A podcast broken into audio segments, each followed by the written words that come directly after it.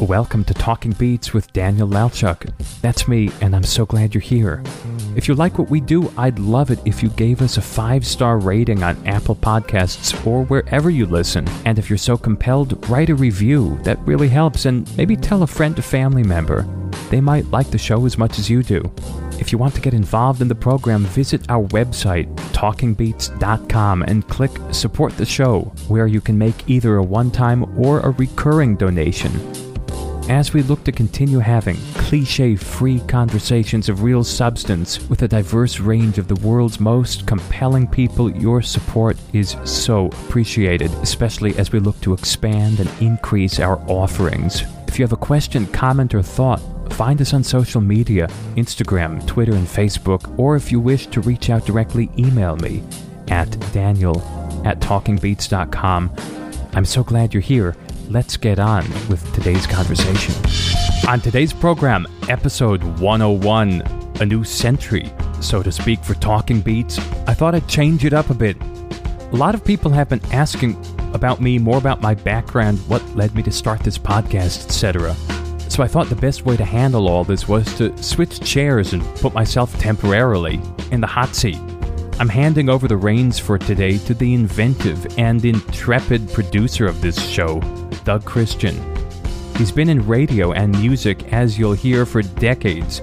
He knows his stuff, but he's curious and open minded, all the things we like in these parts. I have no clue what we're going to talk about, so here's our producer, Doug Christian, interviewing me. Let's see where he brings us. I have no idea where we're going here, but I know where we're going to start and where we're going to end. Okay, so where are we going to start? we're going to start, uh, Daniel, with your uh, very early life and uh, find out exactly where you are from. I know you're in a we're born into a family like most of us, and uh, I'd like you to tell me a little bit about the family you were born into. Okay, well, um, yeah, I was born in New Hampshire, grew up in rural New Hampshire, about 30 minutes from Dartmouth College, from Hanover, New Hampshire, uh, and uh, people in my family, parents are, are, are book people. Dad is in fiction, novelist. Mom is the head of graduate writing up at Dartmouth College, and, and my older brother Saul, uh, who you've heard before on this program, is uh, is in writing himself, uh, and they're all great music lovers. And uh, I wasn't the first professional musician uh, in the whole family, in the immediate family, yes, um, but there are certain professional musicians. Dad has a cousin Nina Lelchuk, who is a very famous Russian concert pianist, and a few other musicians sprinkled around the family. So that's in there somewhere, and I think the love of people is um, is definitely there too. Uh, tell me, uh, you started music at a very young age. You know, I can understand that because I did that too. Uh, when did you start knowing this was going to be the focus of your life? There was a time when I was about two and a half or three years old, and it's a story I've told a lot, but I don't know if I've told it around here before, where the local science museum, uh, which is a, an excellent museum, the Montshire Museum in Norwich, Vermont, was putting on a demonstration for kids uh, to show how sound was carried through the air, and that is uh, sound waves. And they had hired a cellist to come in and play the cello for all the kids who were in the audience and say, "Look, when I draw the bow across the strings, you can literally see the string moving." in the pattern of a sound waves, you know, that, that sort of undulating curving over and over pattern like waves. And afterwards, the cellist invited all little kids in the audience to come feel the top of the cello with their hand. And you could feel, I hate to use the word literally twice in one story, but you could literally feel the sound vibrations traveling through your hand, through your arm, through your elbow, shoulder, everything, right into sort of the depth of your body. I said, God, I, I got to play the cello. And uh, I didn't start till I was four and a half. It was tough to find a really good teacher in rural New Hampshire then, but luckily someone came up just around the time uh, that uh, I was still saying I want to play, I want to play, which was almost a year, year and a half after I first saw the cello. But I heard the sound too, and just fell in love with all of these great cellists, with the, of course Yo-Yo Ma, Rostropovich, and du Pré. I had all these names floating around my head, and I thought to myself, "Wow, well that's a great sound. Wouldn't that be cool if I could try to make that myself. Uh, now, wait a minute here. You were very small, And the cello is not a small instrument. Are there various sizes of this instrument? yeah, there, there are, and in fact, I, there's actually a tenth size. Although I started on an eighth size, um, the uh, the eighth size is small enough that uh, I had an uncle who was very tall once who came over and he held it up like a viola or a violin on his on his uh, up on up on that high position, holding it up um, right on his shoulder, um, and uh, so yes, there are small cellos, and they and they usually have small sounds as well. Uh, but nonetheless, they have an end pin, and it, it looks like a cello, and and uh, and and it is the same range uh, as a normal cello. It's just just a mini version.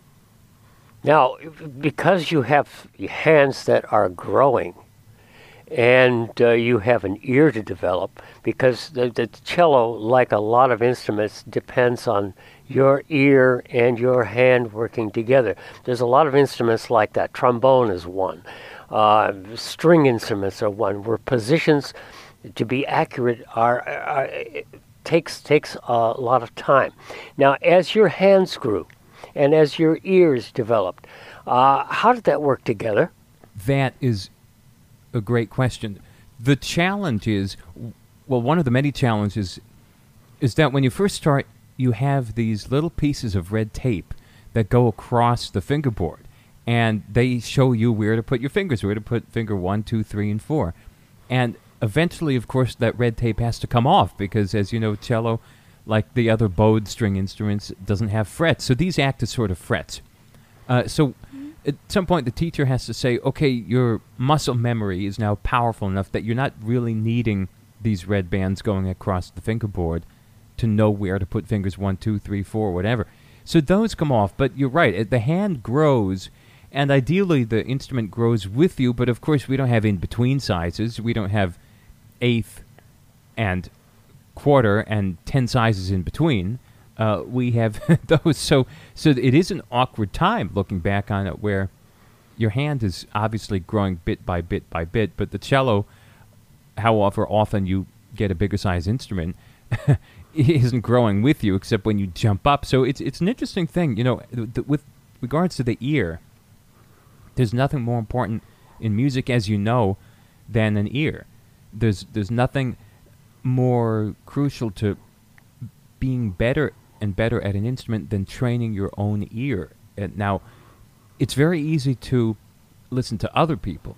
It's very easy to critique others and hear details and hear different shadings and colorations in other people, but what's so difficult is training your ear to hear yourself as you're playing.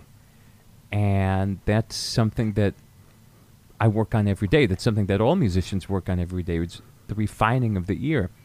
But you're right in the sense that the hands are growing, so you have this physical thing happening. It's very foreign. The the feeling of holding a, a instrument, especially the bow, is extremely foreign uh, and you're trying to hone in the ears at the same time because it's one thing to say, "Oh, that note was out of tune," but it's another thing to say, "It's out of tune," and how can I correct it? How do I c- correct it quickly? Uh, there was a, famous story about the great violinist Heifetz, who we've talked about here on this show, Jascha Heifetz, who said, I, I don't necessarily play more in tune than anybody else, but I correct faster than everybody else." and so, so that the the split second where, where he feels, oh, it's not quite right you know that that D sharp is just a little out.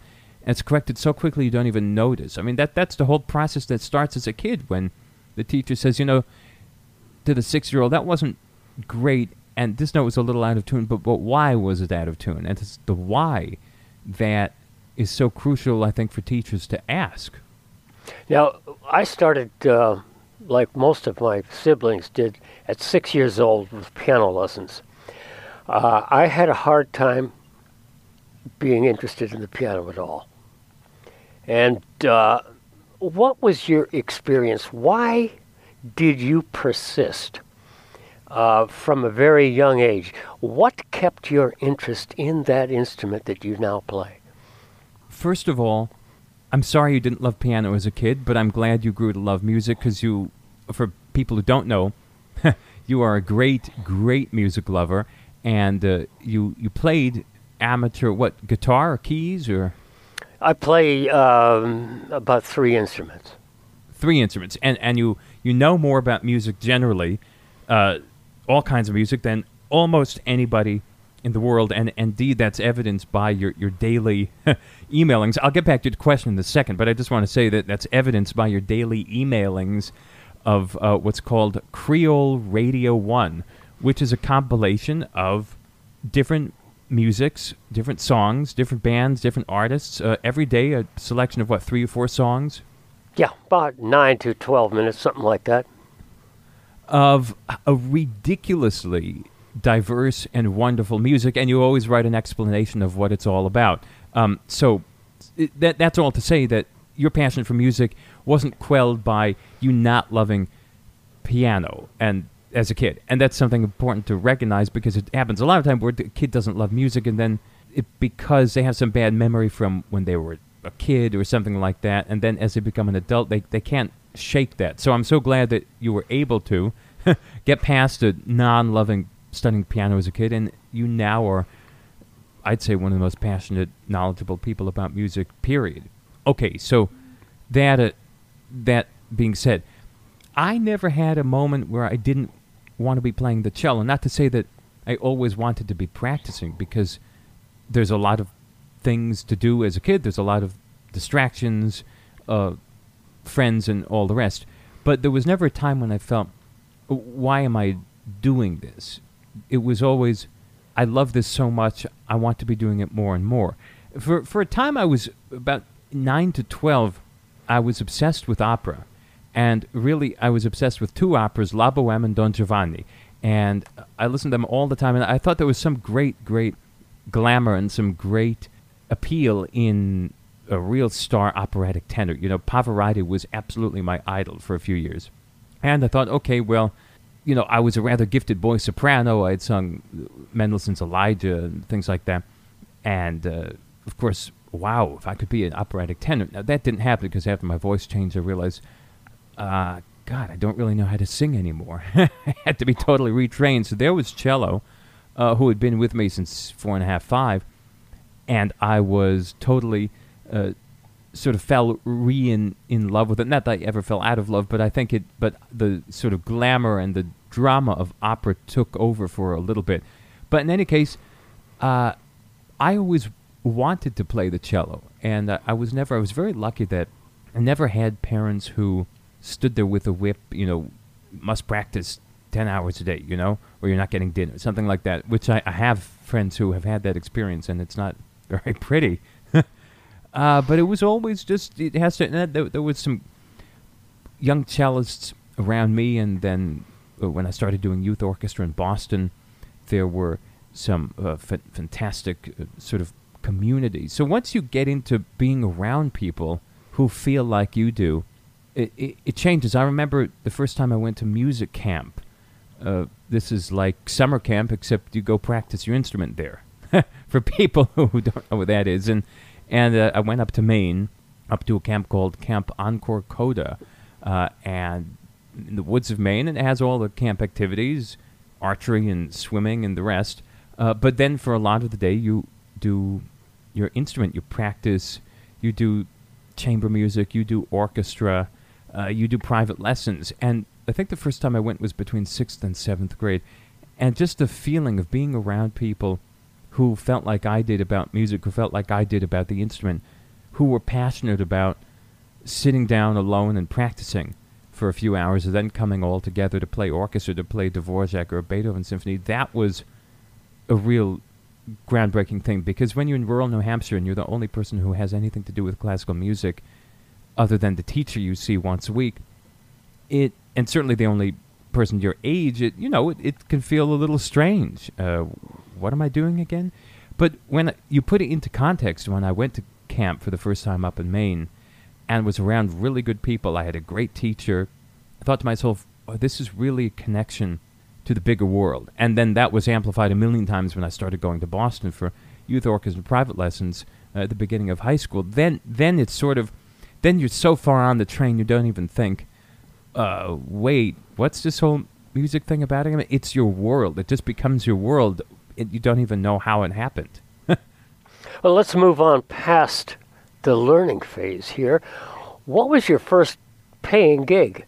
Well, that's interesting. The, the first time I ever made money from the cello was probably playing a wedding in in eighth or ninth grade.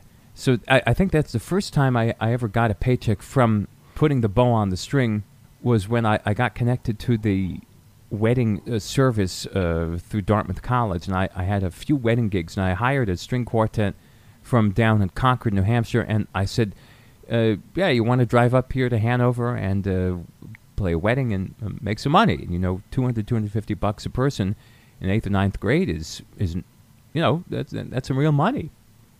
And uh, and so that was that was the first time I ever had the idea that there was, you know, a little you know paycheck involved, which was great. Then in in school, uh, went to school at the great Jacobs School of Music at Indiana University in Bloomington.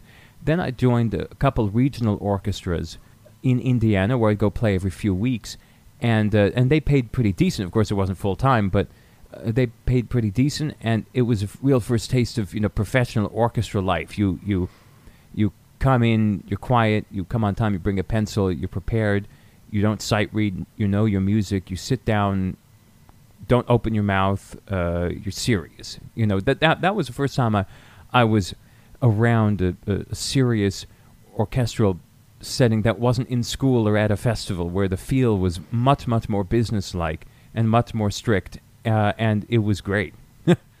yeah, I was reading Van Morrison, um, looking looking him up for something, and he had a statement saying that uh, music is spiritual and the music business is not.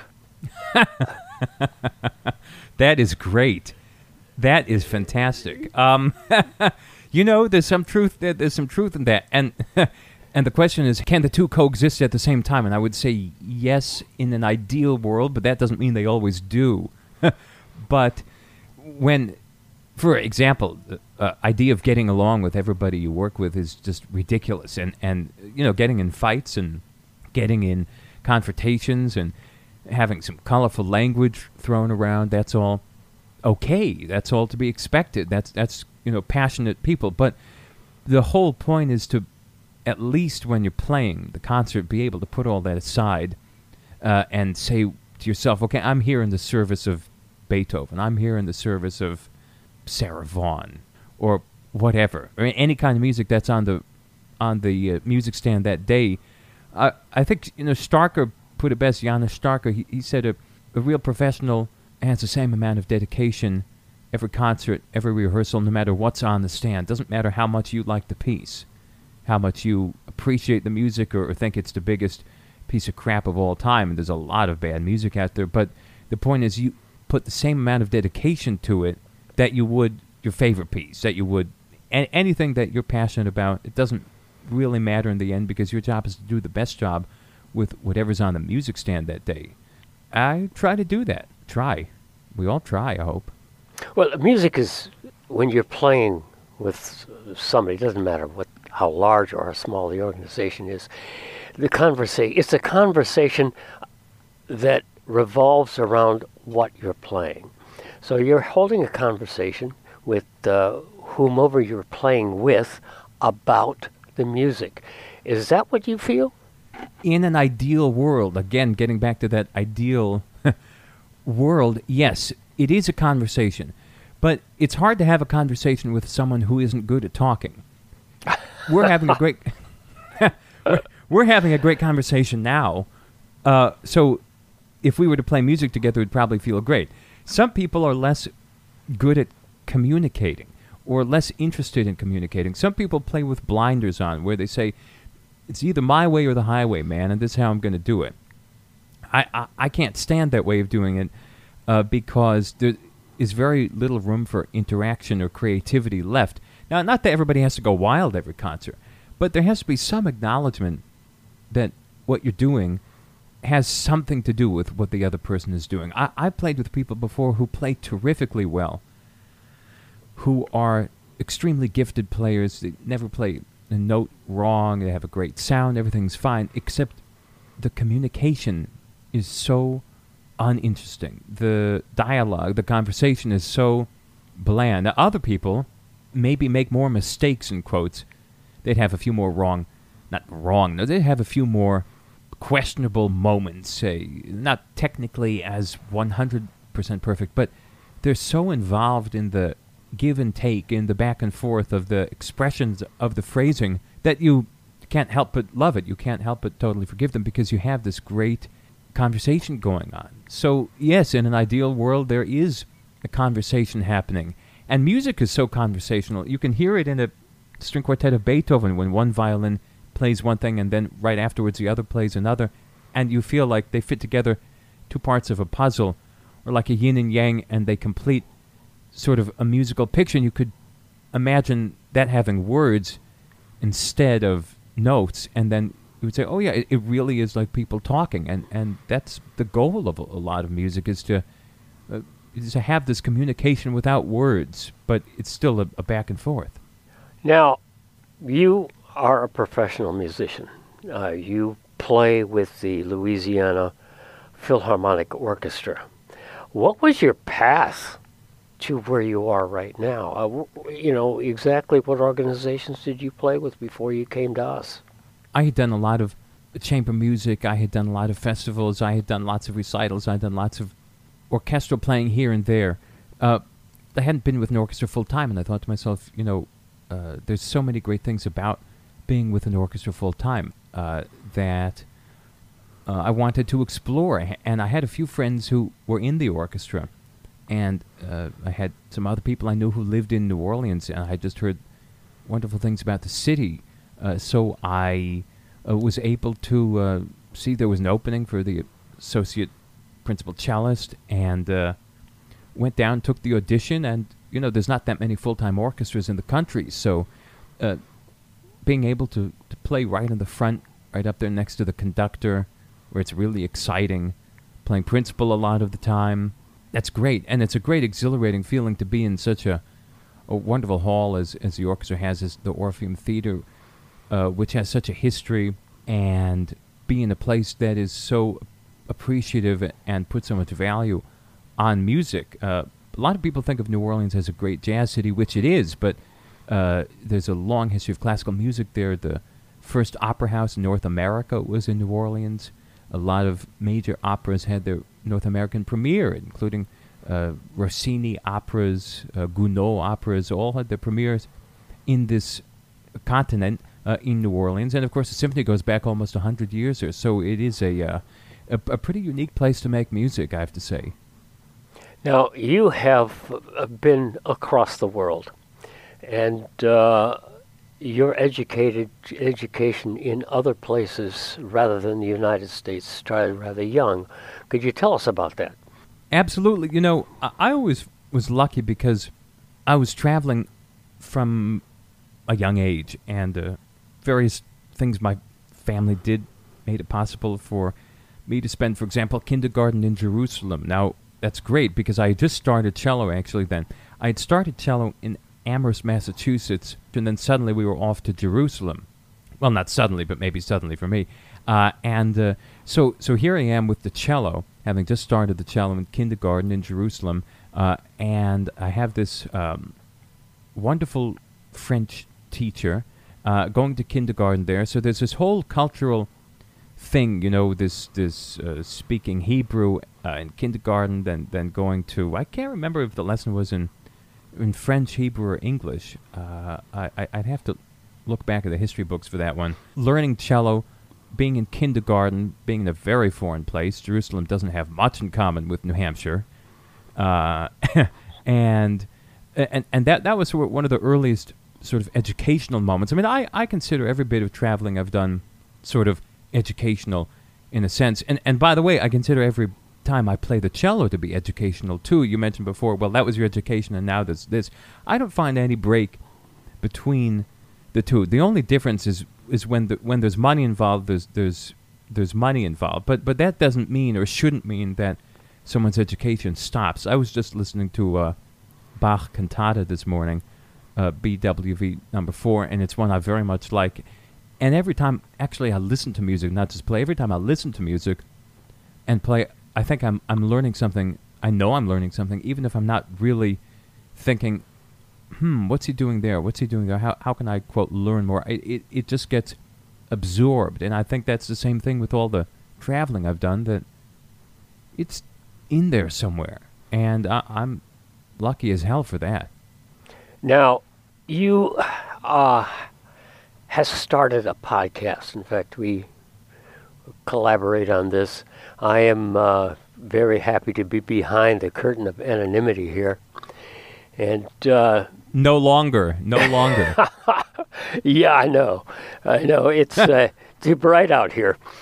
Anyway, you can go back soon in about twenty minutes. oh, okay, good, good, good. But um, in in this podcast that uh, we are conducting at the moment, called Talking Beats with Daniel Lelchuk, you have had conversations with many, many people who are not in the music business but in politics, in education, and the list goes on and on and on and on. Where was the seed for this? This goes back a long ways. This a lot of things tie together, but I'm glad you asked because when I was a kid, I always loved when I was around. I mentioned that opera phase when I was, you know, nine to twelve years old or something like that. I remember going to Radio Shack and getting all these different microphones, and then the downstairs neighbor had a different sort of one of those um, mini. Uh, you probably know what I mean. It's like a mini mixing board, one of those you know black uh, boxes with maybe three or four different slides on it. What what would that be called? that's that's what it is. It's a mixing board, mm-hmm. a board, a mini, mi- yeah, a, a, mini board, yeah. And so plugged in the Radio Shack microphone, had a mic stand. And this is when I was 10 or 11 years old, and, and set it up on a folding table and set up a camera, and, and wanted to do some talking about Don Giovanni, which I did, which I did on camera, and it's it's, it's quite charming. Uh, as as I rewatch it now, so there was always a love and appreciation for microphones. Uh, you know, cameras too are fun, but I think microphones and audio always fascinated me. So, fast forward to, well, actually, before I fast forward, I'll just say that interviewing people was interviewing. I'm putting loosely in quotes. Interviewing people was something I, I liked to do from when I was a really young kid, even younger, from probably when I could talk, which is just sort of asking people questions. And I would sometimes drive people crazy with the questions I asked incessantly, over and over and over, trying to find out information. And uh, uh, sometimes, you know, questions that could be considered invasive when I was a little kid. Okay, that that, that was there. That that's fine, and I'm I'm happy all that happened. I, I think that's buried too in, in the DNA somewhere. Now, fast forward way way uh, into the future, meaning into the past, but into the future from then. And uh, and I got my first opportunity to be behind the microphone in a big way from Tom Fitzmaurice, who used to host a show on WWL Radio in New Orleans called The Food Show. And that was a show that was on three hours a day, six days a week, uh, and it was a live talk radio show.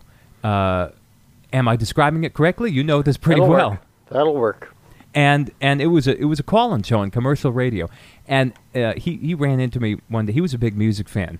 For folks who don't know, he's a he was a well-known cookbook writer and radio host, and, and he, yeah, and his cookbooks uh, on New Orleans food are fantastic.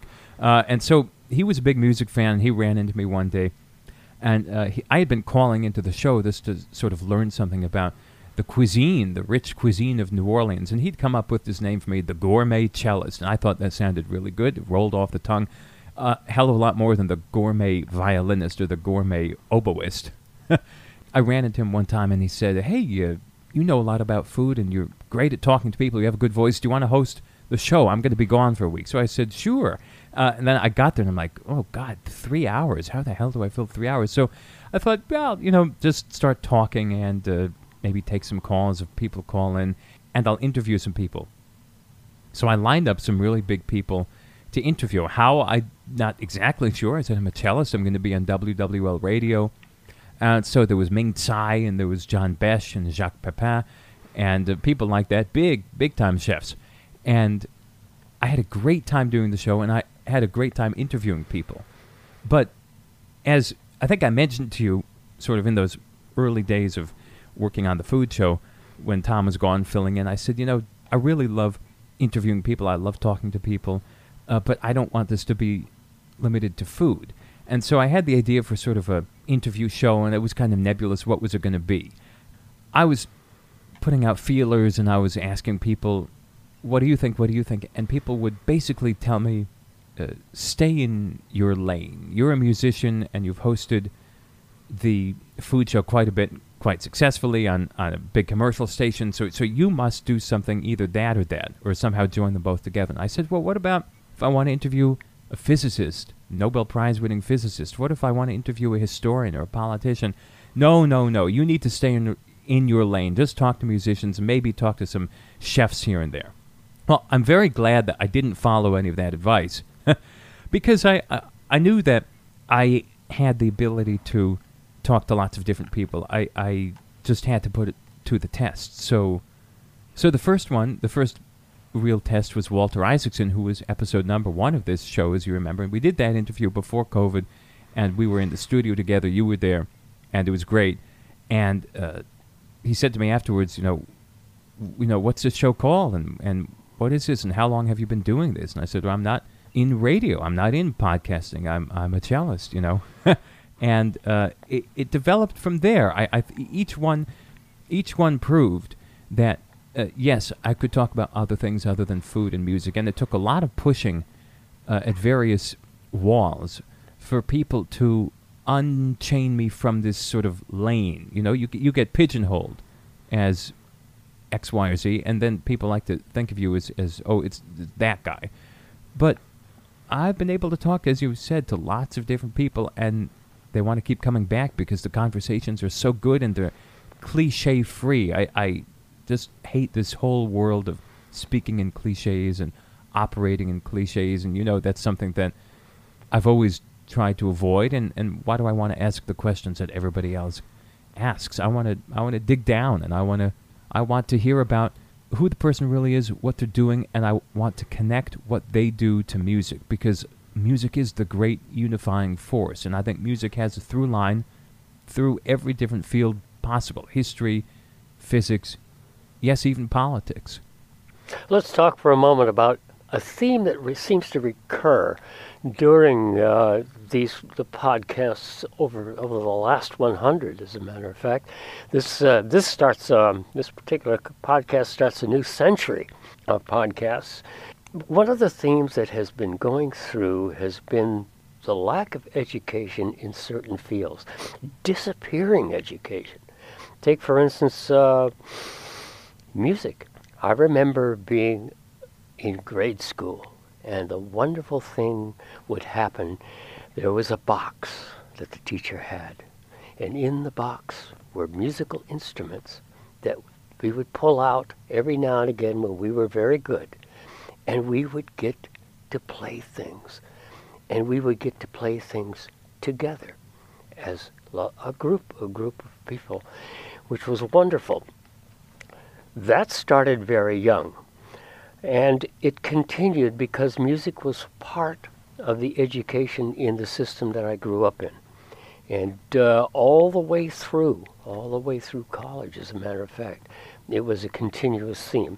The other theme was our environment, especially our government, how that works. It seems that that has been lost somewhere in the ether. Uh, I talk to people and they don't know the first thing about how government works.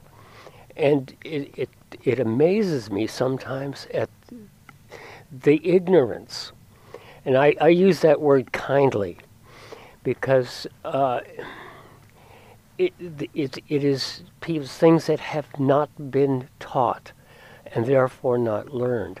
Now, this is a theme that that has been an underlying theme of, of a lot of the podcasts that we have done. Uh, how, how do you feel about that? Well, those are two questions, two issues that are deeply disturbing for which I had particular wisdom.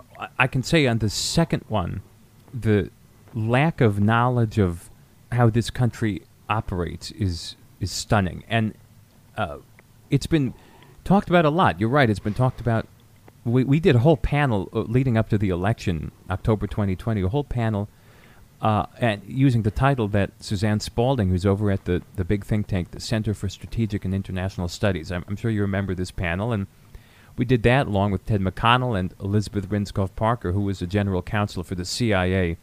And they are banding together uh, to try to get civics a renewed importance or some importance on the educational stage of this country. And their theme, the, the name of, the, of that episode was Civic Education and National Security Threats. And, and the three of them do believe that uh, that is an imperative that we try to teach everybody about the fundamentals of government of this country. And much more recently on this podcast, when we had on Richard Haass, the president of the Council on Foreign Relations, he said his whole next book is going to be devoted to basically that. The idea that our greatest threat right now, and this is him speaking, not me, and he knows a lot more than I do, that our greatest threat right now is not China or Russia or Iran or North Korea, but is the lack of civic education and governmental awareness in our own country. And I don't know how or when that rose to number one. I should have asked him. I'll ask him next time. but that is truly scary. That's what they're saying that the erosion of public trust in our institutions is a direct result of a lack of education in schools about how the government works. How does the judiciary work? How do local elections work? How, how are elections counted? How is voting conducted? This lack of knowledge, as Suzanne put it, is, erodes the public's trust in our institutions. And if you can't trust elections and you can't trust the courts, you can't trust the country. And that leads uh, to a very dangerous place, especially when all of that is combined with the volatility of social media, how easy it is to spread a message over Twitter that can be seen by a million people. As as you remember the episode with the great, great legendary First Amendment lawyer Marty Garbus, and, and he said, you know, 50 years ago you have a crazy guy screaming in some town square in Wichita, Kansas, and he has a, a sign that says something incendiary, and he's yelling and screaming up on a podium. You know, the the 10 or 20 or maybe 100 people who walk by will see it and they'll say, okay, there's a wacky guy, and maybe they'll do something bad locally. But now there's that guy, and someone takes a picture, a video, puts it on Twitter. Two hours later, a synagogue is shot up in New Zealand. You know, and that's where we are. So I think that those two things working together, the the preponderance of people getting their news. Imagine getting your news from social media. I mean, I, I look at social media lots, and I'm on it lots like everybody else, but that isn't where I read the news. I read articles that are linked sometimes, but there are lots of Americans who literally only get their news from social media. Sometimes they don't even click links. They just see what someone they think trusts post something and and they take it and then they maybe copy it or, or retweet it or, or go to the dinner table that night. Did you say did you know what so and so I mean that's that is a really bad place and I don't know how we get out of it. Now, the music education, to go back to the first thing you said, I uh, do think that we have done a really bad job at highlighting the importance of music. And the arts, Everything, too. Let me add the arts. And the arts. Mm-hmm. Just in general, yeah, really. Everything is about, well, what can Timmy make a career in? He has to go study math. He has to go study science. The arts have been around for thousands of years, tens of thousands of years.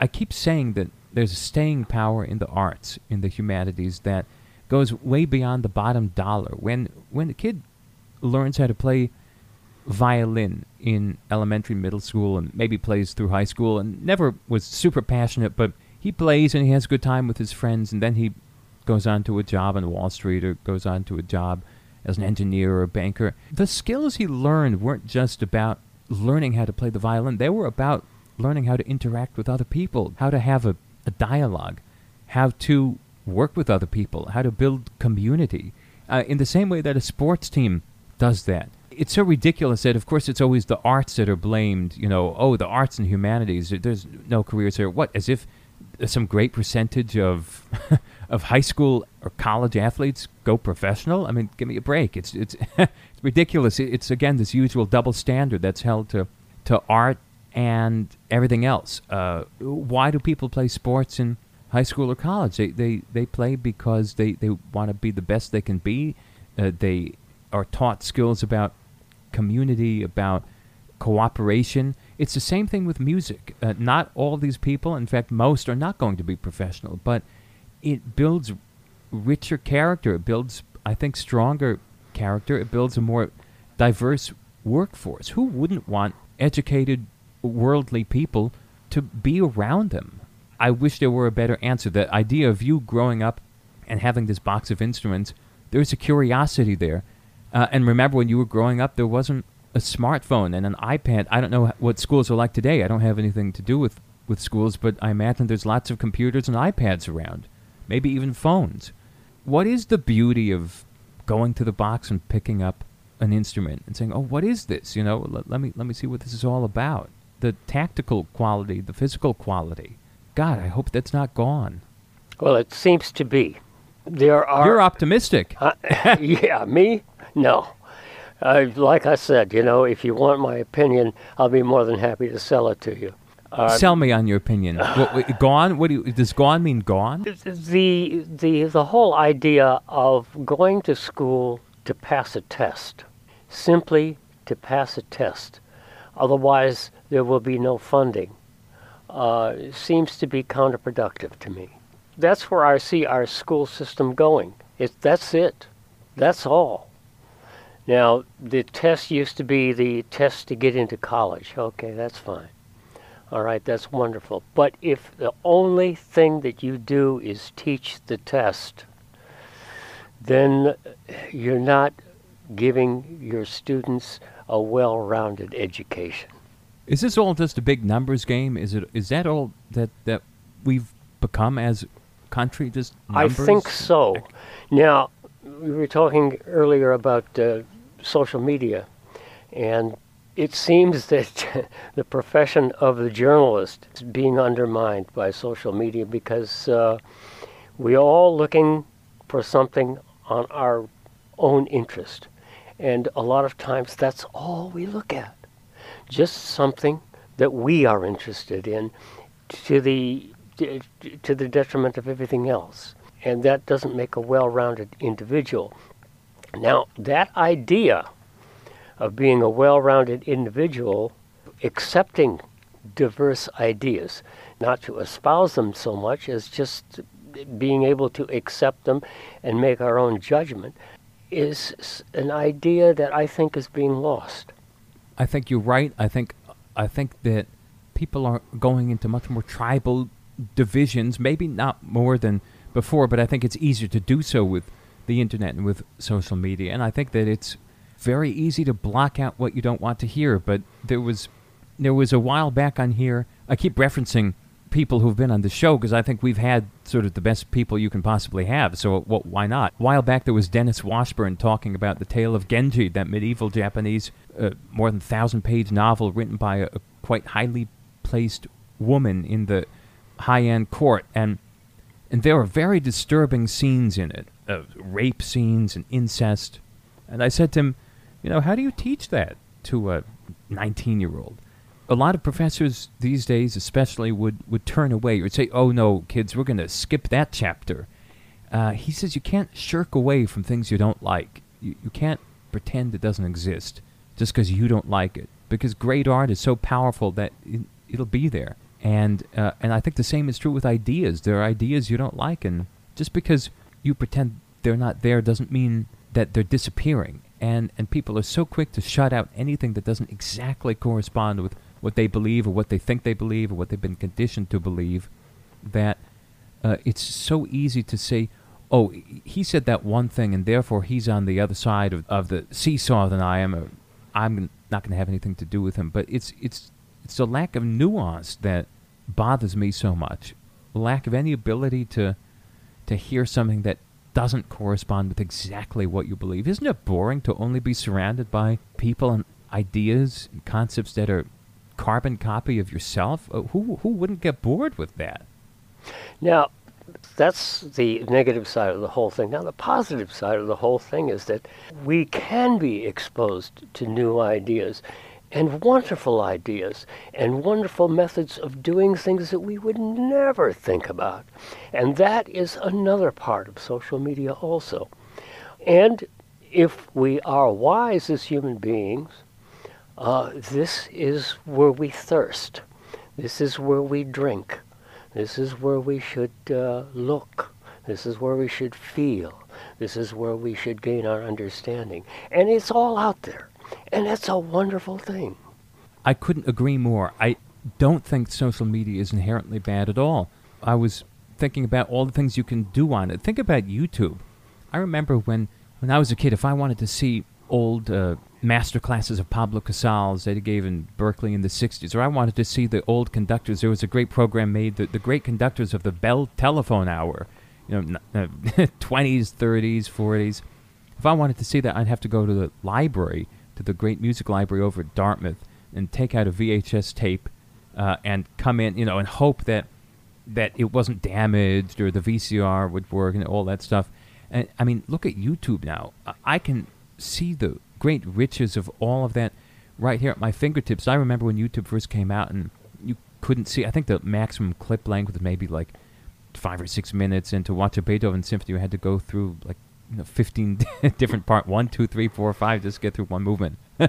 now we have these incredible wealth of, of all kinds of music, all kinds of everything at our fingertips. If only people would watch, you know, a documentary now and then instead of uh, tweeting some ridiculous thing uh, or spreading some falsification. I mean, where can we direct our energy? D- don't we? Don't we have a curiosity? I, I, I hope we do because it's it's there. I mean, even look at, at Twitter or Snapchat or Instagram, all these great people putting out videos of playing, even TikTok of playing playing cello, playing piano. Uh, uh, sea shanties is one thing that's huge on TikTok right now. There's someone I forget, I think from New Zealand, uh, who who sings little sea shanties, and and young kids like eight to twelve years old or something are crazy about them. Isn't that a great musical education? It's wonderful. Now, t- to sort of round this out, what's on your bucket list coming up here? Oh, let's see, coming up here. Well, for Talking Beats podcast, we have so many great uh, people coming up, uh, extremely interesting people, um, as we always do. Uh, I think people are going to be very, very uh, happy and uh, intrigued to see who's coming up. Uh, I'm, I'm, looking at a book right here, actually, that, a woman who's who's going to be coming up soon and the book is called "The Sound of the Sea: Seashells and the Fate of the Oceans," and it's by a woman who's a who's a scientist and, and, and studies the history of, of oceans and seashells. And um, the publisher sent me this book, and I, I, found it just beautiful. I thought, wow, that is such a nice break from uh, politics and the pandemic and everything. Not that we do lots of that, but it just something like that is is very interesting, and I think it's going to be a great conversation. On my docket, more concerts, um, but more conversations. The the podcast was not a COVID project. It was started. I make the distinction. Yes, it was started during COVID, but the idea was more than five years old. I found an email from October 2015 talking about basically this show. uh, and now it hadn't been done until I think May 2020.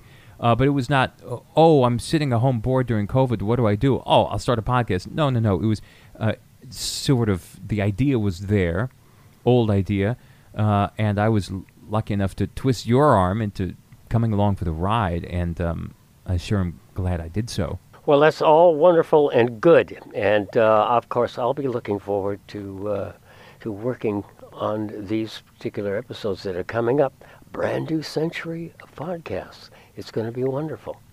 Doug, I'm so glad you agreed to do this with me. Um, I think we can um, maybe do it again in the future. Who knows? There's, as I always say, there's a lot more to talk about, and, and it's a great pleasure to, to hear you and talk to you. You have a pretty good voice yourself. I'm going to disappear behind my curtain of anonymity and carry on. You've been listening to Talking Beats with Daniel Lelchuk.